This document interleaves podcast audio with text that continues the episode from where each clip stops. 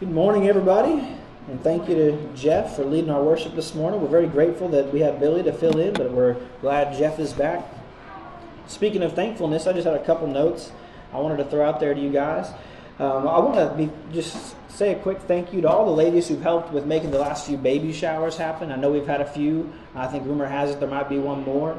So I know that you know cakes and cupcakes don't order themselves, and tables don't decorate themselves, nor do the fellowship hall ever clean itself back up on its own. So uh, thank you to all those who have sort of supported and made those things happen. I know uh, the, the women have appreciated that very much. And then just another quick note uh, from Marty. If you are going to Discovery Park, if you're going to Discovery Park, number one, make sure he knows and that you're in, you've got your numbers in and all that stuff. Uh, but also, we will be meeting at the front gate of the park at 10 o'clock as soon as it opens because we need to figure out what we're doing for lunch and how kind of the plan for that day is going to go. So if you're going, make sure to meet the front gate 10 o'clock, and Marty will issue any corrections to that announcement if I got it wrong. Um, and I guess one more. Uh, I, when Michael was struggling to read one of the announcements, that was mine. Um, I told him that we will need Bible class teachers because Priscilla will not be able to teach very much longer. Um, I think she's the only pregnant Bible class teacher that I know of, not throw anybody under the bus, but that's getting a little bit towards the end there, so she probably won't be able to teach much longer. So, and of course, we just need Bible class teachers, but we've been talking about that for a while. So, just want everybody to be clear on that. This morning, we'll be studying cardiology.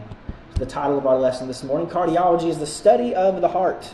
In medical terms, it usually entails the study of aorta and ventricles of the superior vena cava or the pulmonary trunk.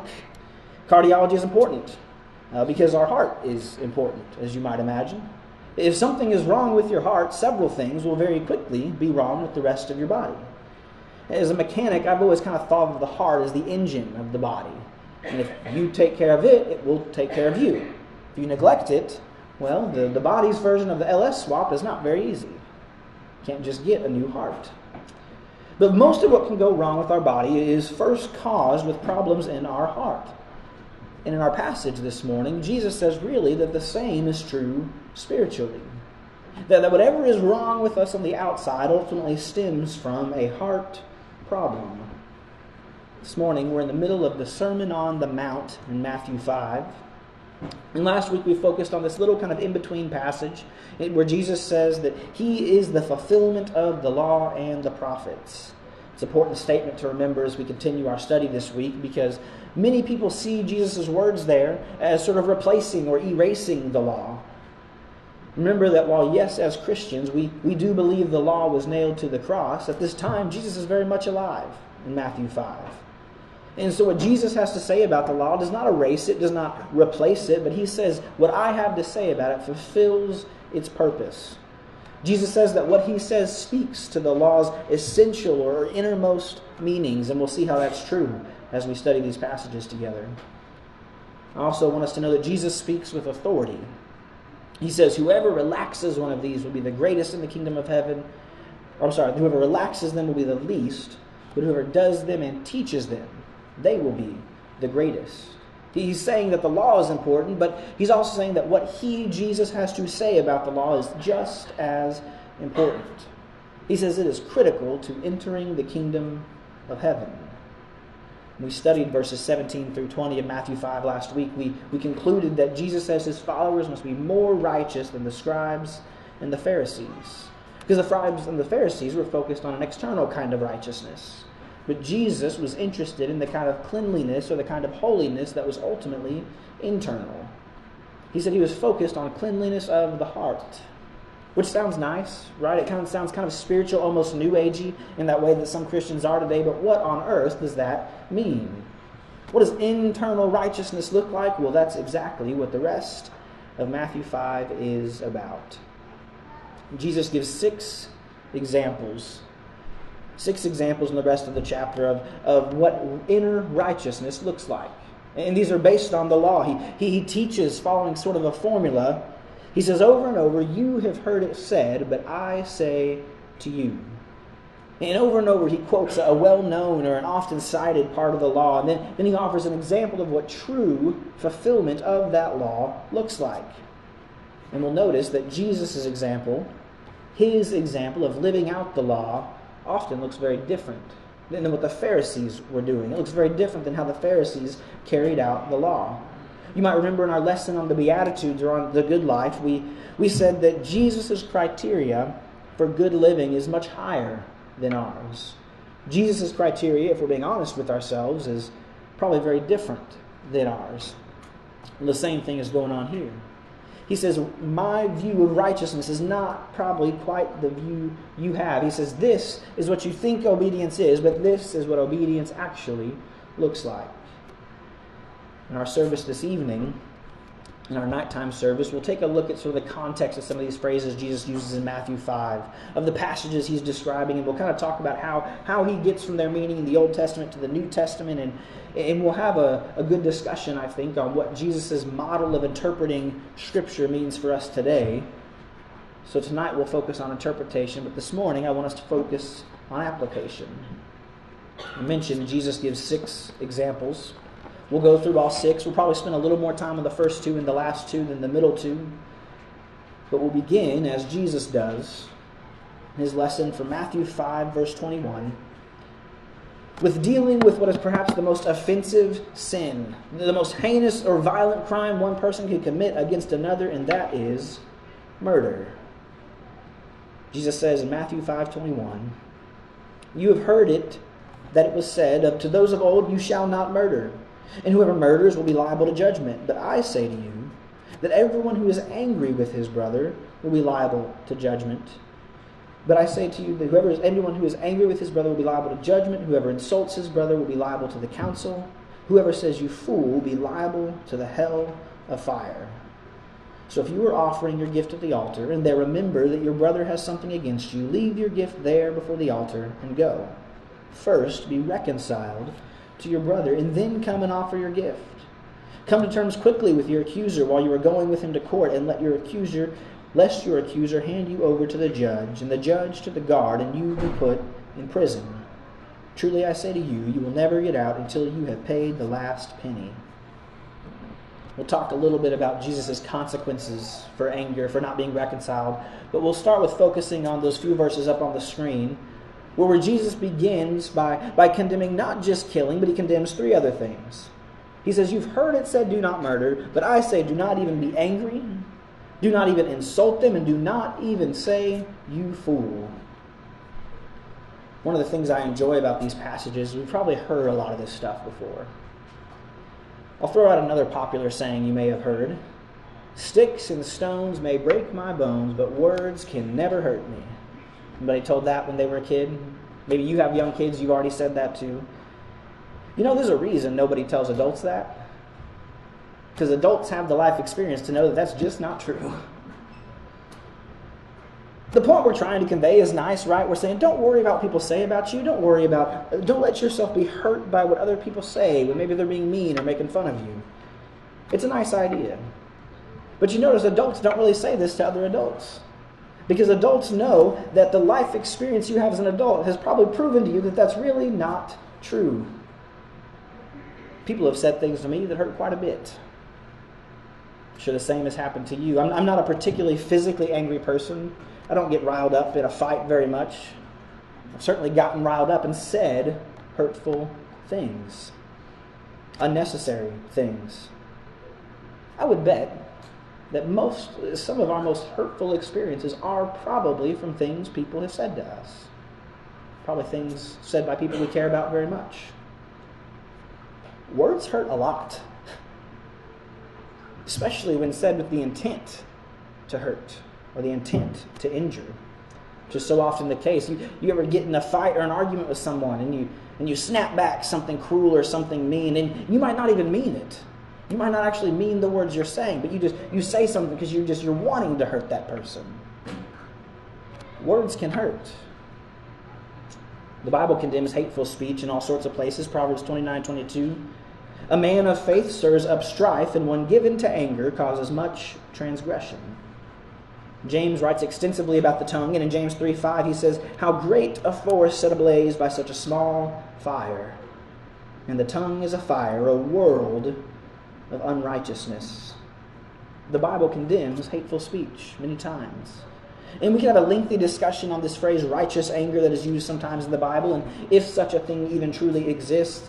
But the Bible is clear there is no positive fruit of anger, or at least not of words spoken in anger or in hatred. Later in the same sermon, Jesus says in Matthew 7 16, You will know them by their fruits. And what positive fruit is there from speaking out of anger? Jesus tells us that anger is the sort of inner violence that, that we might tolerate or we might accept more than external violence. But he says anger is the sort of inner violence that is really no better than physical violence. Because he says physical violence, even that most heinous, violent act of murder, first begins in the heart. And so he says, purge this anger from your heart. He adds that, that if anger is what stands between you and your brother or your sister in Christ, that you should, you should so urgently seek to resolve that. He says, don't even come to worship. Don't even go give your gift to the altar. If you're on the way to the altar and you remember, go be reconciled first. He says, be reconciled quickly. Don't let the anger in your heart simmer. If you've been in any single relationship counseling 101 classes, you've probably heard, don't go to bed angry. And if you're me, I just forget and wake up the next morning feeling fine, which is very, very bad when the other person has not forgotten, for the record. That is not a recipe for success. They say, don't stew in your anger. Don't let it simmer or even fester and lead to violence. Jesus says, do not murder, but do not even be angry. Be reconciled, and be reconciled quickly. The second example, verse 27 you have heard that it was said, You shall not commit adultery. But I say to you that everyone who looks at a woman with lustful intent has already committed adultery with her in his heart. If your right eye causes you to sin, tear it out, throw it away. For it is better that you lose one of your members than your whole body be thrown into hell. And if your right hand causes you to sin, cut it off and throw it away. For it is better for you that you lose one of your members than for your whole body to go into hell. Jesus' interpretation in this section is very closely related to the, his interpretation of the first. And his application is, is really just something that anybody who's been guilty of verse 28 already knows. That, that adultery or really any sexual morality first begins in the heart. It first is known in the heart. And I believe Jesus' few verses here cut to one of the biggest saddest attacks on marriages and family that really happen in our society today.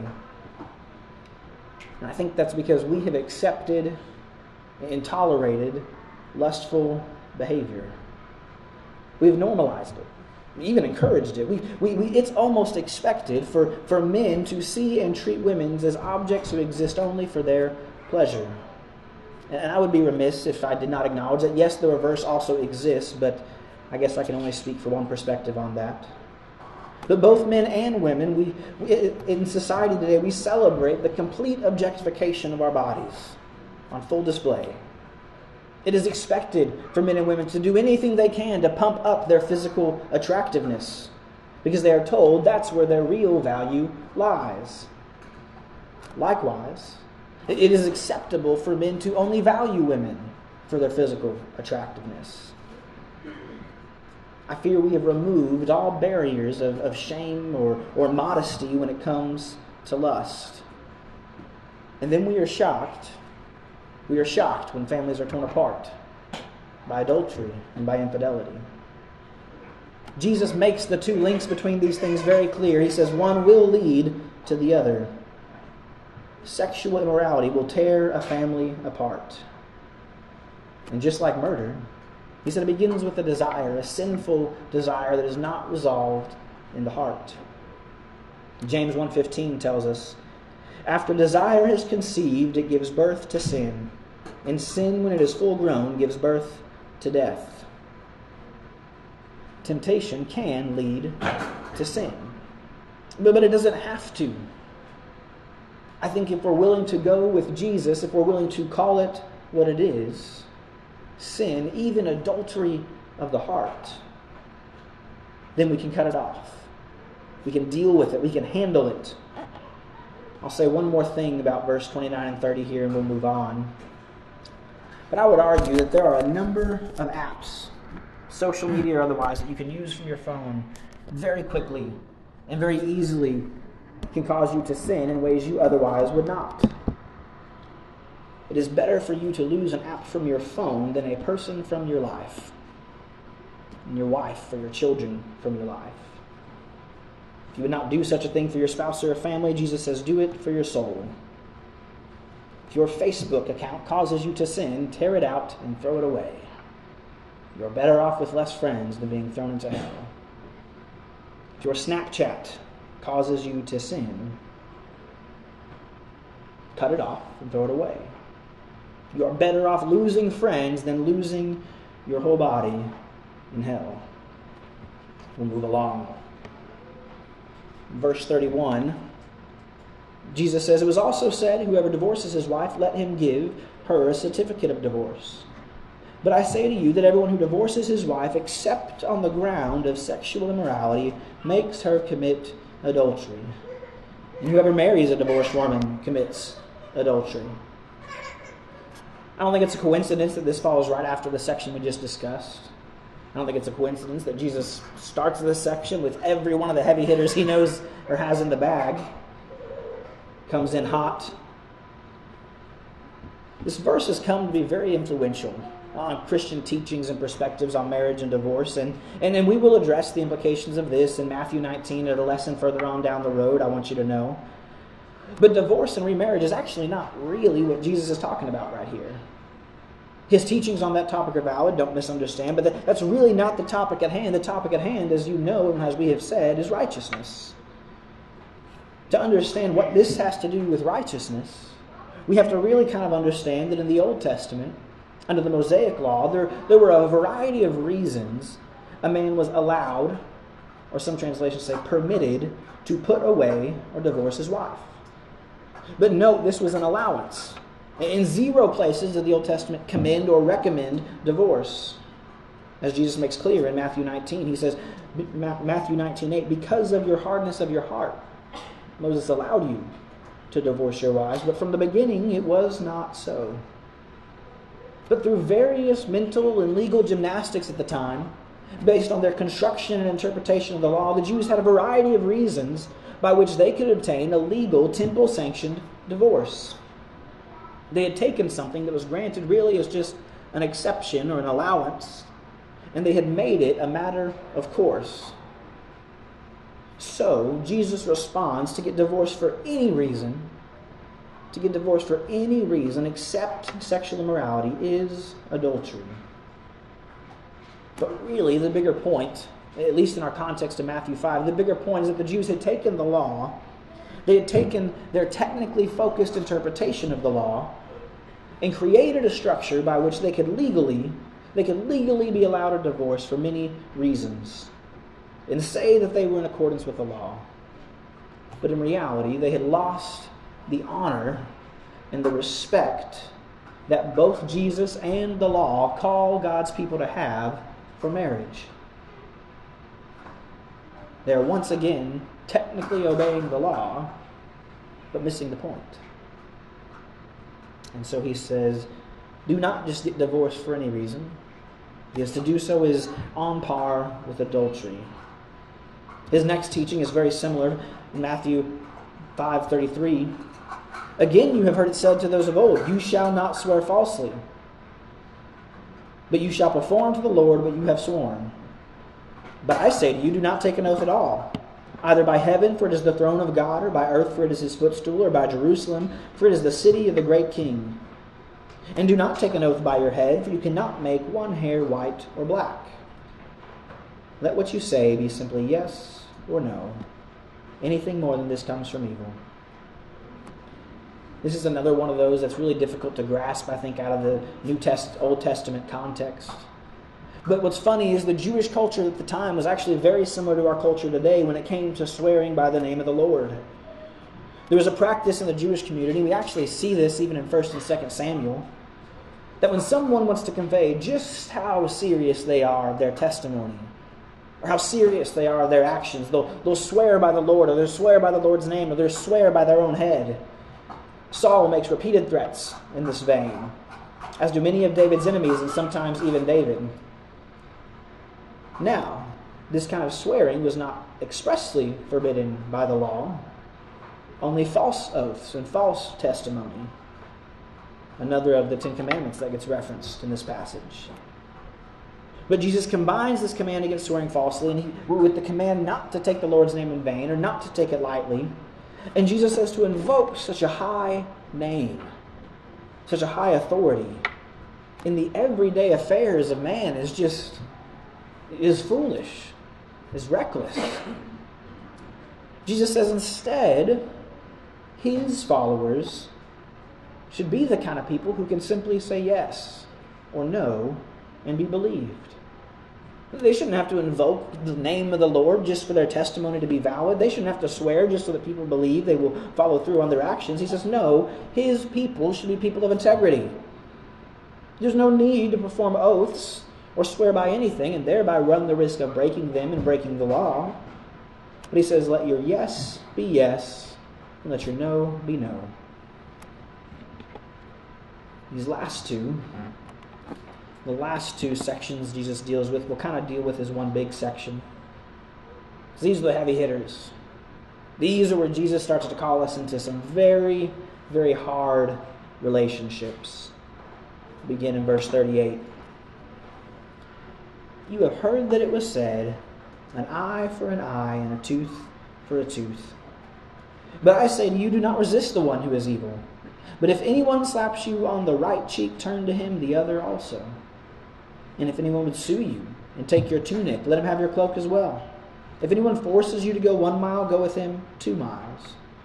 Give to the one who begs from you, and do not refuse the one who would borrow from you. You have heard that it was said, You shall love your neighbor and hate your enemy. But I say to you, love your enemies and pray for those who persecute you, so that you may be sons of your Father who is in heaven. For he makes his sun rise on the evil and on the good, and he sends rain on the just and on the unjust. For if you love those who love you, what reward do you have? Do not even the tax collectors do the same? And if you greet only your brothers, what more are you doing than others? Do not even the Gentiles do the same? You therefore must be perfect as your heavenly Father is perfect. Here is where Jesus' teaching becomes more than just a new and challenging interpretation of the law. And I would say here is where it turns into becoming completely radical. Up to this point, he's just been interpreting the law very broadly. He's been saying that, well, the law forbids murder, it forbids adultery, it forbids swearing falsely, but I tell you, don't even be angry. Don't even be lustful. And you know what? Don't swear at all. Because anger leads to murder, and lustful intent leads to adultery, and, and swearing leads to breaking your oath. What Jesus is saying is that Moses gave you the law, but why would you want to engage in any behavior that would lead to law breaking? He says it's not enough just to, just to define yourself as people who are not lawbreakers. But he says instead, be people who are actually seeking to please God. He says righteousness. Entire, be perfect as your Father is perfect. Full holiness is what's pleasing to God. You could think of it this way no parent wants their child to become a criminal. No parent wants their child to become a, a career criminal, a habitual lawbreaker, someone who's in and out of jail and has, has problems with the rules and the laws of the land. If you were to go ask many of the pregnant women we have in our conversation, what are your dreams? What are your aspirations? What are your goals for your child? None of them would just say, I just want them to stay out of jail. Go ask parent of a teenager, you might get a different answer.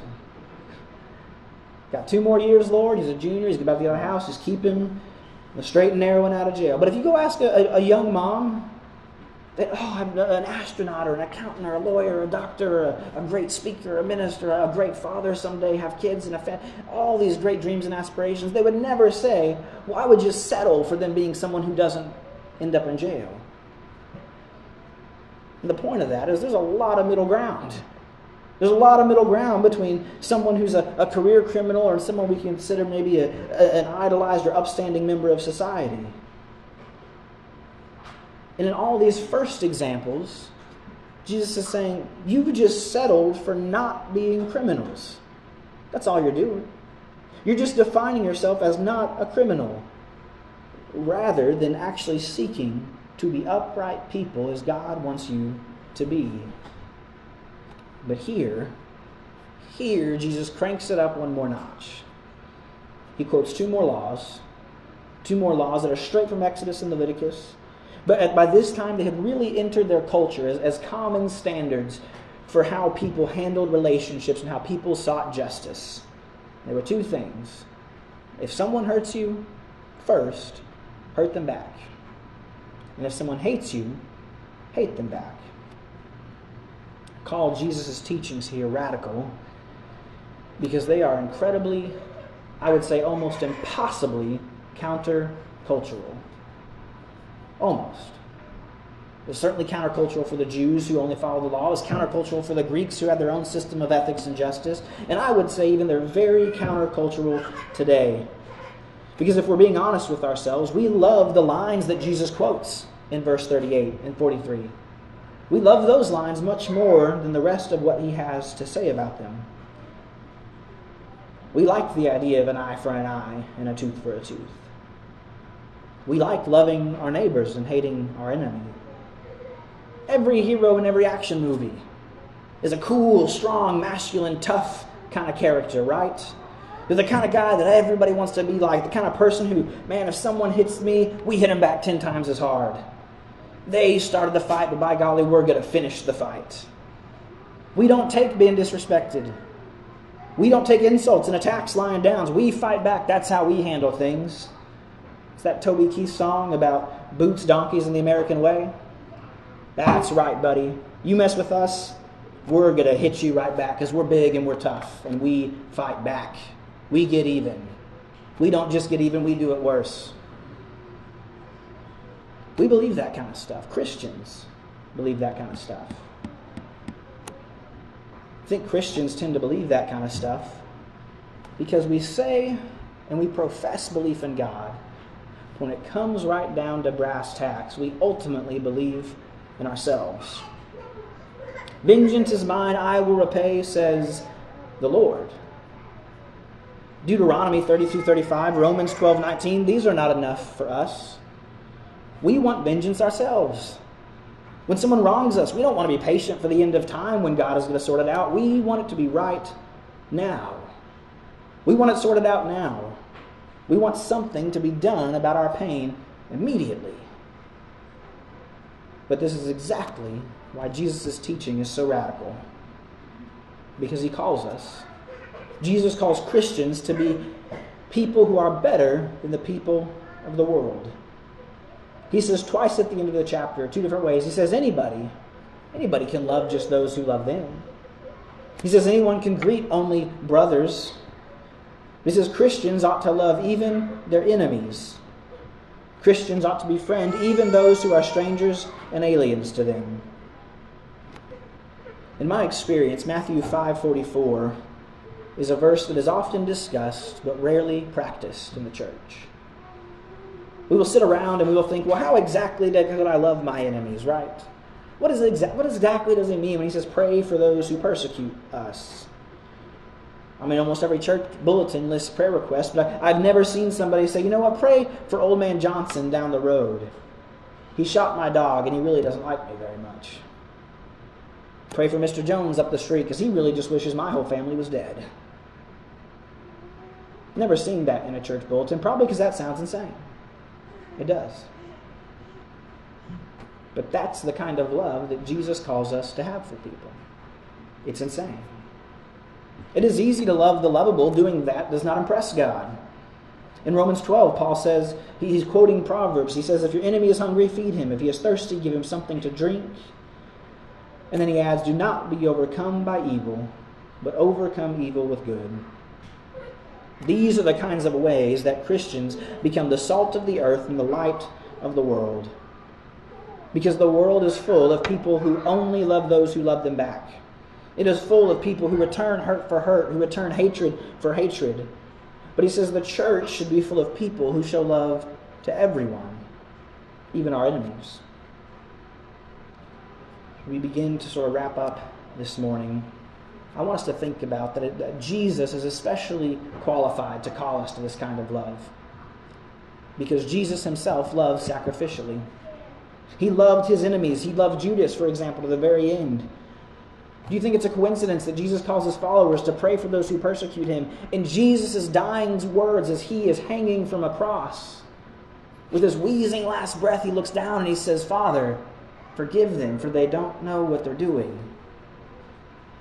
That is the kind of radical, prayerful love we are called to have for even our enemies as they drive the nails into our feet and our hands.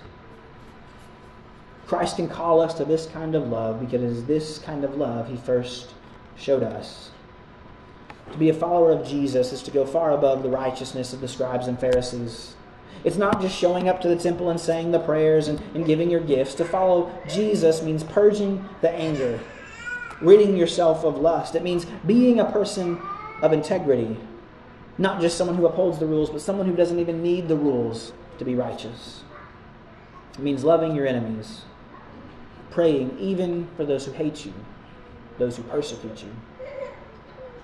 It means having a righteousness that comes from a clean heart.